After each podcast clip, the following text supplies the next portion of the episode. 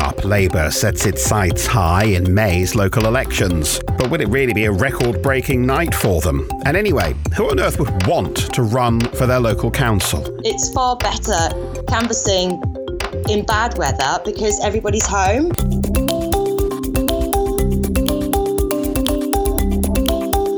Hello, Paul Osborne here. This week, the podcast is slightly different. With a few days to go to this year's local elections, it's my job to convince you they are both important and interesting. I'm going to start this difficult task with a trip to the South London borough of Wandsworth. On Thursday, the 3rd of May, the eyes of the country turned to Wandsworth as a key battleground in the local council election. We're in Balham at a debate hosted by local station Wandsworth Radio. Now, the Conservatives have been in charge here for 40 years. This was Margaret Thatcher's favourite council. It pioneered outsourcing council services. It has one of the lowest council tax rates in the country, and yet Labour is very very, very confident here. Confident enough to talk about taking Wandsworth from the Tories. This is an absolutely crucial election. You know, your votes will be talked about on the morning of May the 4th as a national story. Um, and more and more people are coming to see the Labour alternative because we think the choice is between a Conservative Party um, which has run out of ideas and has the wrong priorities, or choose Labour, which has uh, fresh ideas and a vision based on fairness and common sense. To win here in Wandsworth, Labour would have to win some of the richest council wards in Britain, places where the party has not won since the 1960s. And it's a measure of just how confident they are that they're not just targeting Wandsworth, they're targeting other historically Tory boroughs in London like Barnet, Kensington, and Chelsea, even Westminster. The Conservatives have made no secret of the fact that they're expecting to have a very bad night in London. So without further ado, let's fire the starting pistol on the battle for Wandsworth. Let's at this stage bring in Robert Meakin. Uh, Robert, London has been strongly pro Labour for a long time, and this is something that far predates Jeremy Corbyn's arrival on the scene.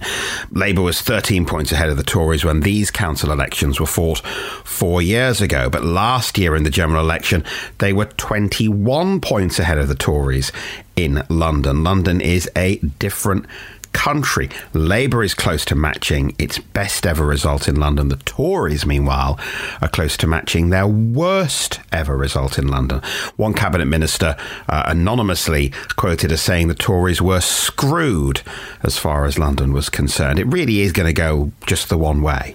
I don't think even the most ambitious stroke deluded Tory strategist uh, would imagine for a second that the Tories are going to have a good night in London. The story in the capital is going to essentially be about just how big can Labour win? Just frankly, how big uh, do the Tories lose? There is a real audacity to Labour's targets. In Wandsworth, they're going after a council that used to be the Tory flagship, the zero council tax and all that, but also somewhere where three quarters of people voted to stay in the EU, and it's getting harder and harder to square that circle. Yeah, when you when when you talk about uh, the, the, Tories losing Wandsworth, I mean that that shows just how. Uh, far their stock has fallen in the capital, very much symbolised Tory strength in the capital. But this is where Labour really have to juggle their act somewhat, juggle the message, because yes, in a place like Wandsworth, they really need to be pressing those pro Remain buttons still to a large degree. The reality is that Jeremy Corbyn is sensibly taking now a, a, very sort of cautious, rather cynical view towards Brexit because he also knows that there's a large percentage of his vote that probably voted to leave the European Union, mainly, of course, outside London. You have to question if they can really pull off Kensington and Chelsea, though. Obviously, Grenfell Tower is a very specific factor that's going to influence this election. But Labour won 12 council seats in Kensington and Chelsea four years ago. They would need 28 in total to take a majority on the council. That is a tall order. Yes, of course, Grenfell is going to be a huge factor uh, this time. But I mean, can you imagine if we'd been talking about the idea of Labour uh, taking Kensington Chelsea a few years ago, I think we'd have been locked up pretty quickly and needed a long rest. But times have changed. Grenfell, of course, very much damaged the Tory party in a part of that borough. But it is, of course, still incredible to imagine the Tories losing such a stronghold as that. Elsewhere in London, any advance for Labour in Hillingdon would make Boris Johnson pretty nervous. His parliamentary constituency is there. On paper, Barnet looks like it ought to be an easy gain, but the anti Semitism rows of these last few weeks is probably going to make it a lot harder. It remains to be seen just how that will affect them electorally over the uh, in the in the coming in the coming weeks, uh, you would imagine there will be some sort of kickback. That in the areas that you mentioned, yes, there there will be uh, previous uh, previous Labour voters who won't be prepared to come out and support Jeremy Corbyn this time. How deeply that really affects Corbyn's overall success in London, we will have to see. But yes, I, I think it's fair to say there will clearly be an impact there. It's worth pointing out that these optimistic predictions about how Labour are going to do on the 3rd of May come from analysing last year's general election results. Now, the local council boundaries are not the same and are often not as friendly to the Labour Party as perhaps some of those parliamentary constituencies were. And I just wonder is there a risk here that Labour is talking up its chances in London so much that they could gain 40 or 50 council seats. They could gain control of, say, one more council, which would give them, you know, an even bigger stronghold on London than they already have. But as dominant as they'd be, that would actually look like a missed opportunity because they spent so much time touting this idea that they're going to be picking up gains left, right, and centre there is an obvious risk of um, some anticlimax because hopes are so high regarding Labour's performance at this uh, local election. I mean, just remember if we if we sort of rewind uh, to last year's uh, local elections, Corbyn was considered to have performed very badly. They, in fact, I think they were down around four percent uh, nationally last time, and it was so everyone was being very doom laden about the general election. Only a few weeks later, well, guess what? Yeah, Labour performed badly in the local elections, but then exceeded all expectations in the general elections. So it, it, it can be tricky comparing the two.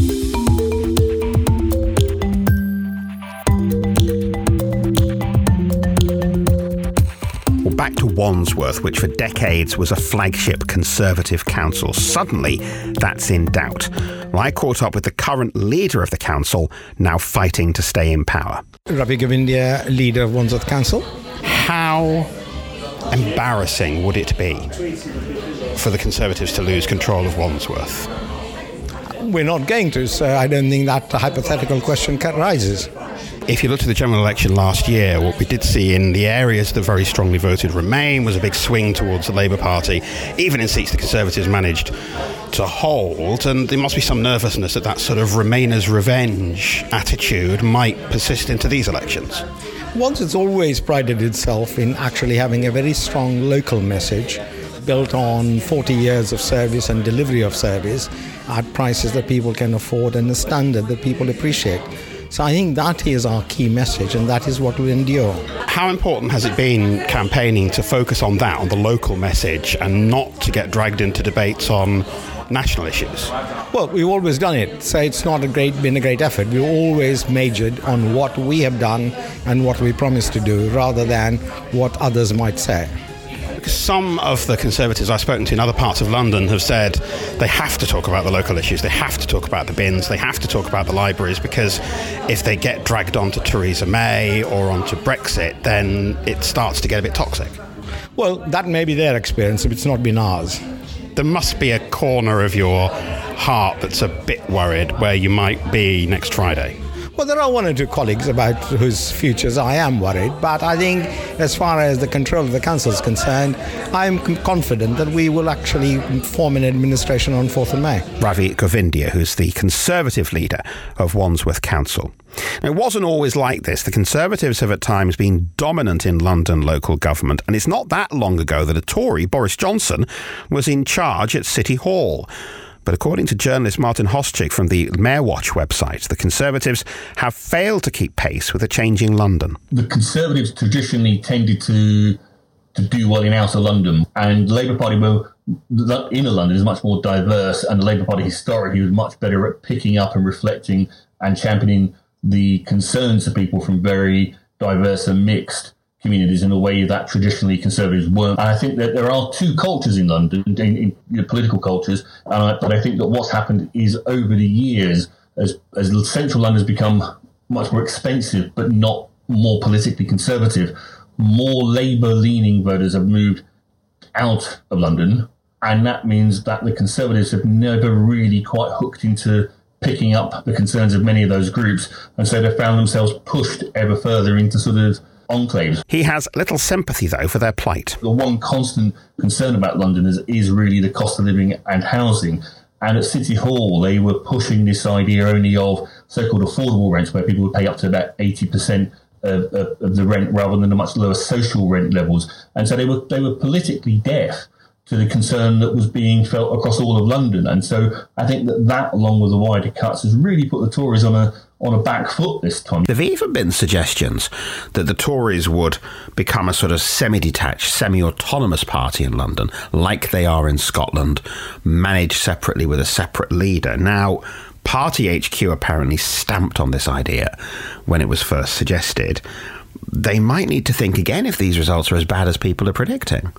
Again, that demonstrates uh, the, the difference when you're talking about London as a political entity and the rest of the country. Well, certainly a, a, certainly a percentage of England, because Theresa May, right now, having had a pretty disastrous time uh, since the last general election, probably recently has seen her stock rise in, in different parts of the country due to the, the crisis with Russia, even over Syria. Yeah, in, in London, as you say, she she can make no inroads whatsoever. She's not considered an asset, and I don't think there's going to be any joy for Theresa May in London anytime soon. Outside of London, London, uh, there are some interesting uh, places for, for Labour. Uh, Trafford in Greater Manchester, Swindon is worth keeping an eye on, Plymouth as well, where Labour would like to take uh, proper control of the council there. The problem is with this election cycle is that a lot of the elections we're having uh, in May this year are in places that are already pretty friendly towards Labour, like Manchester, like Birmingham, like Newcastle, like Leeds. So outside of London, it's going to be very hard to show gains. It will be.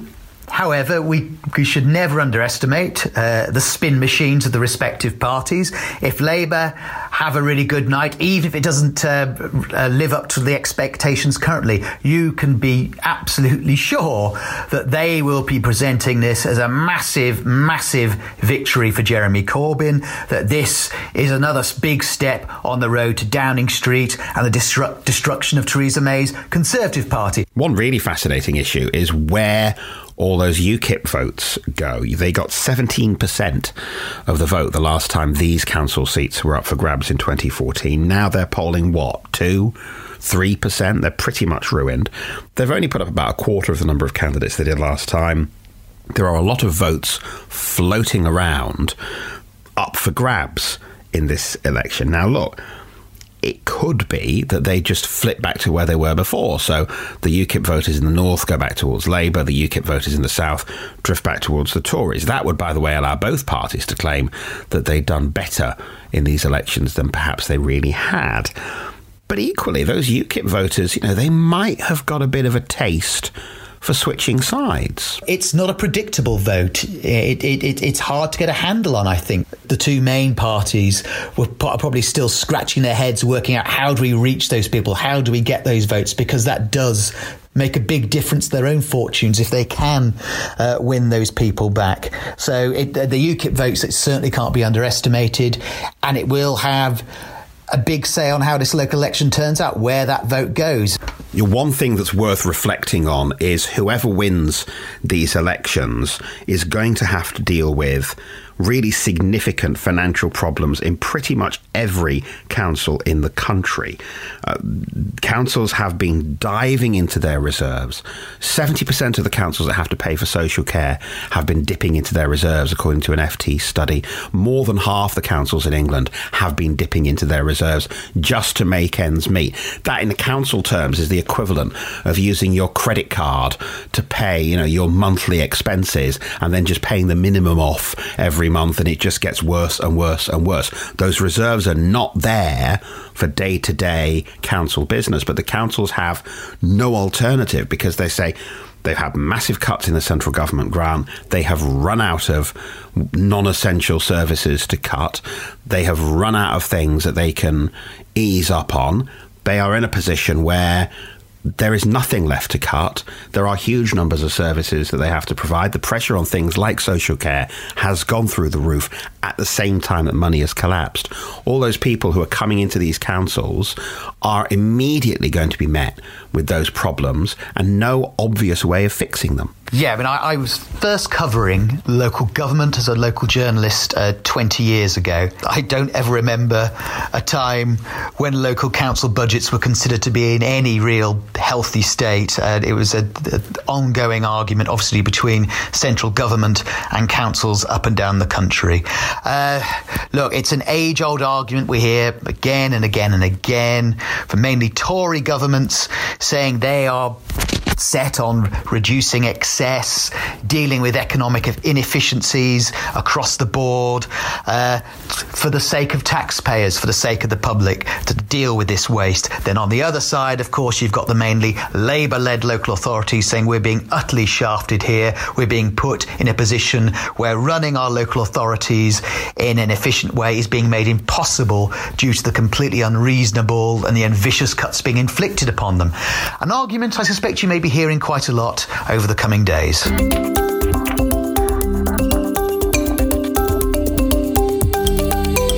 Well, thousands of council seats are up for grabs this year across England, and tens of thousands of candidates are standing for election. But why? Why on earth would anyone want to be a local councillor? Victoria Atherstone is standing for the first time for the Liberal Democrats in Cheltenham. And when I spoke to her, she told me how she ended up being a council candidate. It was always a sort of ambition of mine to one day get into politics. I was very much a supporter of the Lib Dems throughout my adult life. And um, in April 2015, I decided to become a member. The local members in Rugby came knocking at my door as soon as they realised that I was a member and introduced themselves. And um, I got involved in a bit of canvassing, which I found really, really interesting because I absolutely love talking to people. I'm a little bit nosy. Then I moved to Cheltenham, and they're an absolutely fantastic team. I didn't really think that I was going to ha- sort of have the opportunity to become a councillor so soon, helping out doing deliveries of our focus newsletters then I was asked, um, Would you consider becoming a councillor? And it seemed like, yes, I could fit this very much into my lifestyle. And it's something that I've always wanted to do. And so um, I took up the challenge. Why is it something you always wanted to do? What, what was it that appealed to you about getting involved in local politics? I like helping people and I like finding solutions to problems helping your people in your local community is a really good way of doing that. What's been the best thing about your campaign to get yourself elected? I don't know if I if I'm running an, an effective campaign. I hope I am. Getting to know people as much as possible, I think, is the most effective way to campaign. Meeting people on the doorstep. Not only is it a great way to sort of engage with residents, but it's also a great way to pick up casework in terms of finding out street by street the problems that people are living with. And then also using sort of social media. But I've done a few Facebook videos that's kind of proven to be quite successful in terms of campaigning. Is there anything that you've had to do during the campaign that you've thought, well, actually, this isn't terribly enjoyable? Yeah, our really, really long winter and I hate being cold. So being outside when it's freezing, like walking in the snow, your hands are about to fall off, even when you're wearing gloves. That's quite tough. but it's actually um, it's far better canvassing in bad weather because everybody's home. So even though I'd much rather be outside doing deliveries and speaking to residents on the doorsteps when it's sunny, unfortunately, that's the worst time because everybody is doing what they should be doing um, and they're outside enjoying the sunshine. You're standing in Cheltenham, you're standing for the Liberal Democrats. It's one of the areas that the Lib Dems continued to do well in uh, when they were losing seats left, right, and centre. So you've got a reasonably good chance of being a councillor in, in a week or so's time. We do have 29 Liberal Democrat borough councillors it is very much a sort of Lib Dem town, but we can't take it for granted. My particular ward is a two horse race, really, us and the Conservatives. Now, you mentioned earlier that you'd always been interested in politics, and even if you didn't get actively engaged in it until a bit later on, but how politically ambitious are you? Is this the fulfillment of your desire politically, or, or how far do you want to go? I would love to represent my constituent, you know, in Parliament. So, yes, I would definitely, I'm up for going all the way and trying to become an MP. I was very fortunate to be selected to um, attend the Future Women's MP weekend. And it was uh, an intense weekend, which I found really, really, really super useful. Quite remarkably, I am now the state representative for England for Lib Dem Women's nationally. And my uh, first job is to um, arrange a tour around Parliament, which is quite exciting. Well, we'll watch uh, with great interest the results of the election on the 3rd of May and uh, wait to see you uh, Prime Minister's Questions in a few years. Victoria, thank you very much.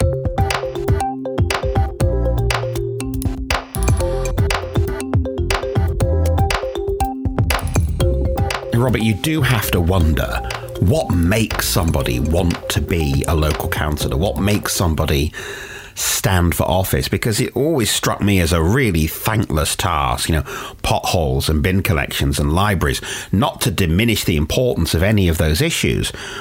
But even so, I, I, don't think you can keep your constituents happy for very long, and you don't get to deal with any of the really big issues that the national politicians do. So I have a certain admiration for anybody who's willing to sort of throw their hat in the ring. I'll let you into a little secret. In my teenage years, I was sufficiently geeky that I did join a political party. Obviously, I'm not now going to tell you which one it was because I'm scrupulously impartial. But I did join. I was the youngest member of that party in that branch by, I don't know, 20, 30 years. And you could see the glint in their eye when they thought, oh, we've got him. We've got one. And I think I could very easily have ended up on the local council or, or, or similar had I not decided to go into journalism and then decided um, that I, I, couldn't be a member of a political party and be a, a journalist at the same time time. So I, I, I had a bit of a narrow escape, I think. Well, for the sake of disclosure, I should also admit that I was a member of a political party during my um, student, uh, early student years. I even canvassed on the said party's behalf at a couple of elections, and uh, I have to say it was a pretty thankless task. And I, I remember spluttering away very unconvincingly while trying to uh, explain the said party's economic policy on the doorstep. So I was no great loss either.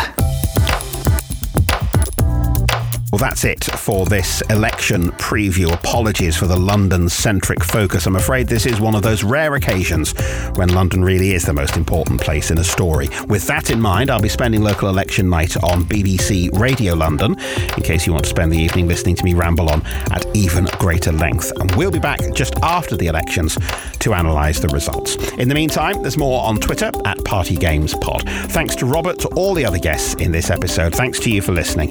For now, though, Goodbye.